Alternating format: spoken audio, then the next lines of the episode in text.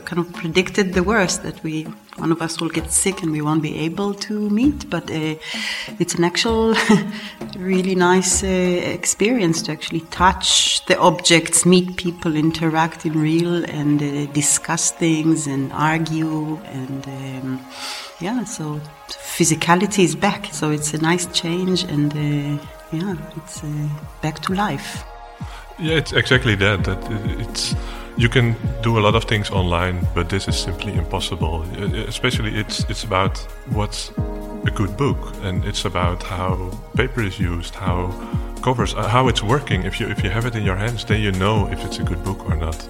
It's it's impossible to. I, I don't see another way than to just physically go through it.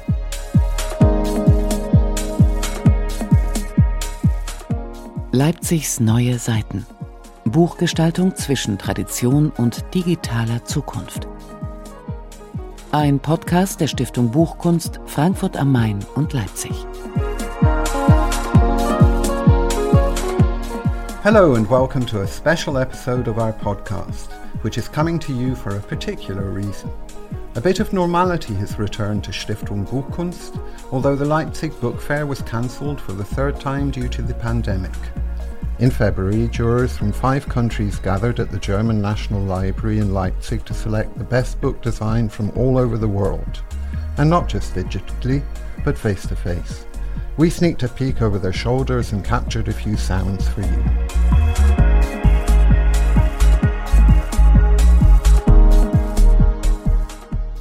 Last year's competition for the best book design from all over the world was still overshadowed by Corona, and the jury was forced to decide on the winners in a virtual meeting.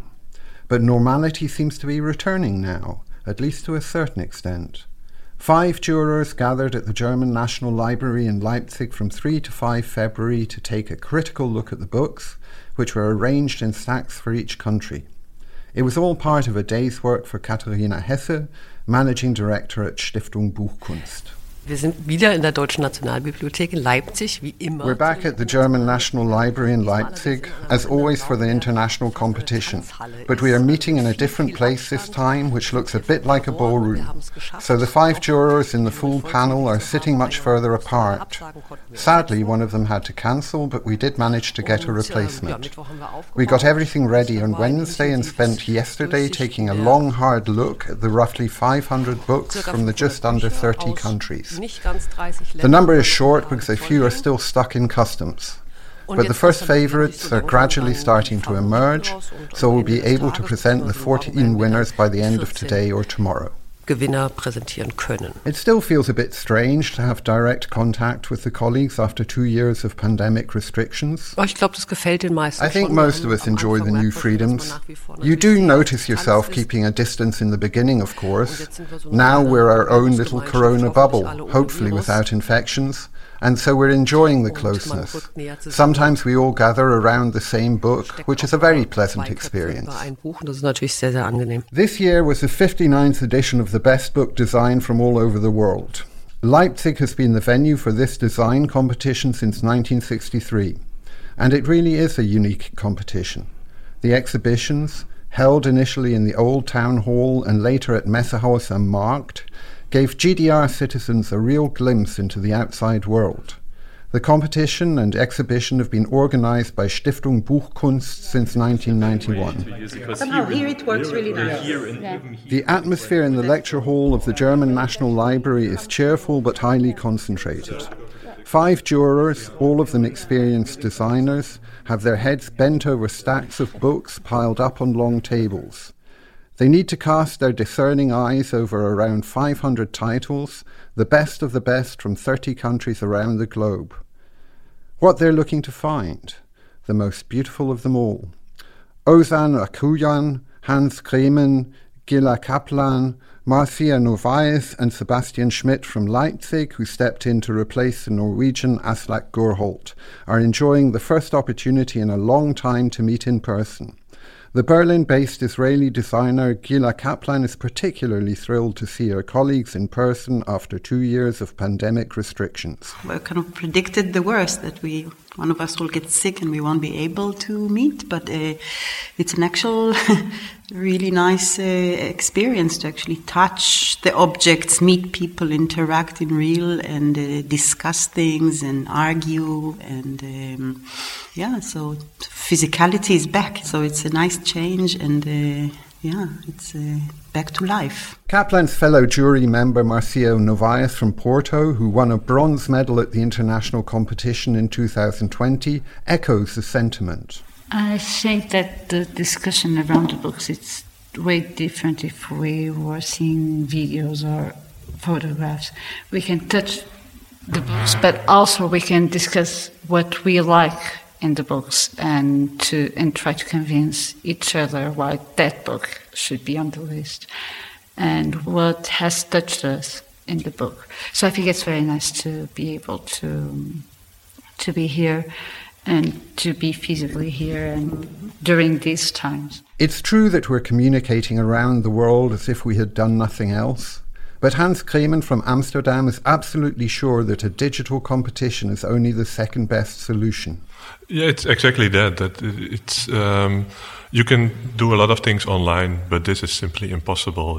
Especially, it's it's about what's a good book, and it's about how paper is used, how covers, uh, how it's working. If you if you have it in your hands, then you know if it's a good book or not. Mm-hmm. It's it's impossible to. I, I don't see another way than to just physically go through it. The jurors touch the spines of the linen with outstretched fingers, examining the typeset pages with the critical eyes of ophthalmologists.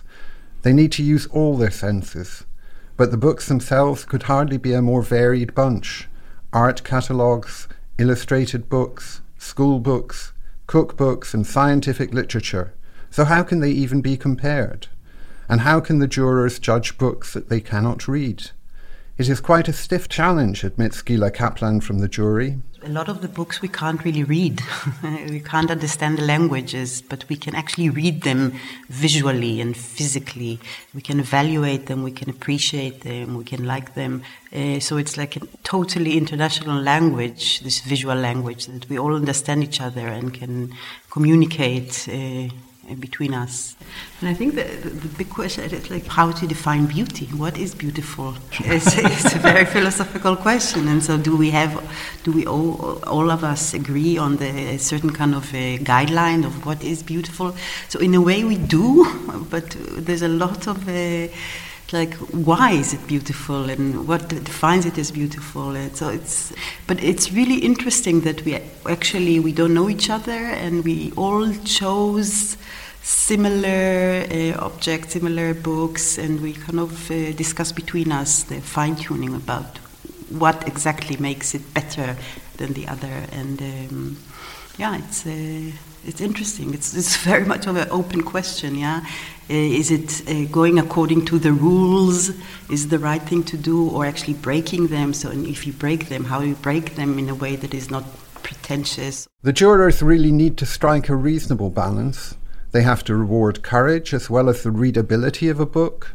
Entrants from countries in which the circumstances of production remain tricky need as much of a chance as the experienced authors from traditional book nations such as Holland, Switzerland, or Germany.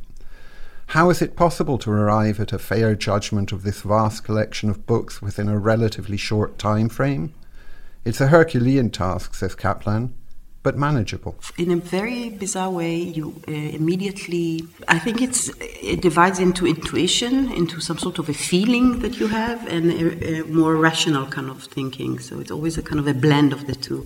But you, it's very, very uh, clear what is is, is not considered to be good design. It's like you, you, each of us has his own kind of inner dictionary of what what is right and what is wrong, and and so it was kind of easy to reduce or eliminate the ones that are not, and then between the ones that kind of were uplifted, we we, we helped each other. We kind of tried to convince each other and to explain um, the reasons, the the elements, the, the, the nuances that makes one yes and the other no. It's a bit like the Olympic idea, says Hans Gremmen. Taking part is what really matters. Of course, it's it's not that if somebody something gets like the golden thing, it's it's maybe then in this moment, in this time with this jury, uh, this surfaces.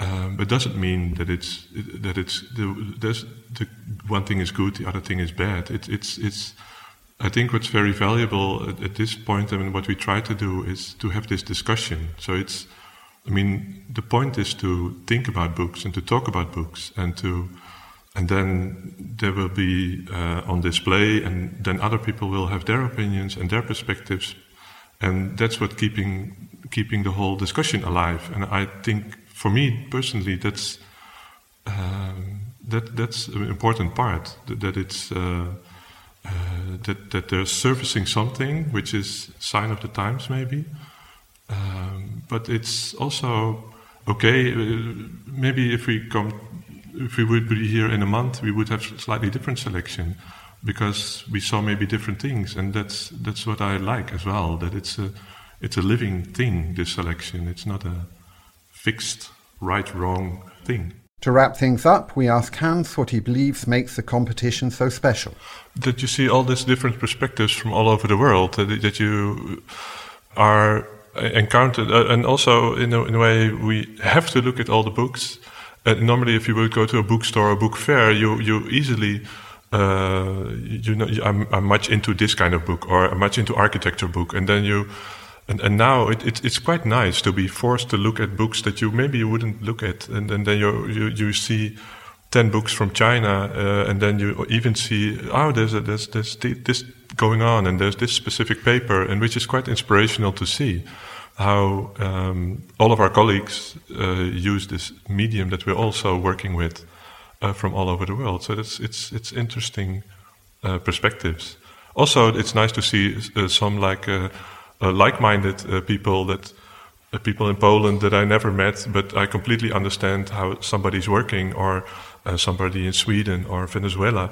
so that that's also nice. That it's it's it's this mix of recognition uh, globally, but also these distinctions from everywhere.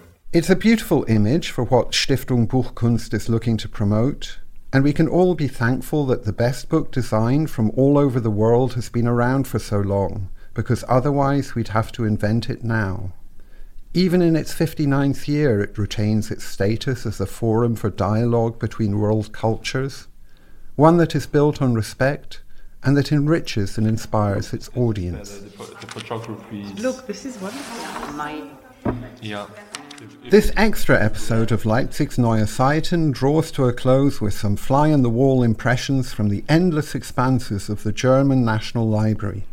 In normal times, all of the books submitted from Australia to Venezuela would be on show in a public exhibition at the Stiftung Buchkunst stand during the Leipzig Book Fair.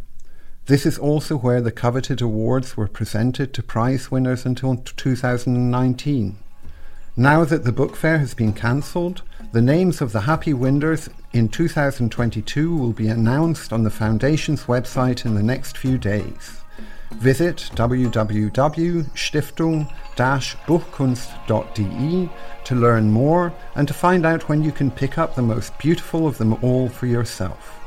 See you soon. Leipzigs neue Seiten. Buchgestaltung zwischen Tradition und digitaler Zukunft. Ein Podcast der Stiftung Buchkunst Frankfurt am Main und Leipzig.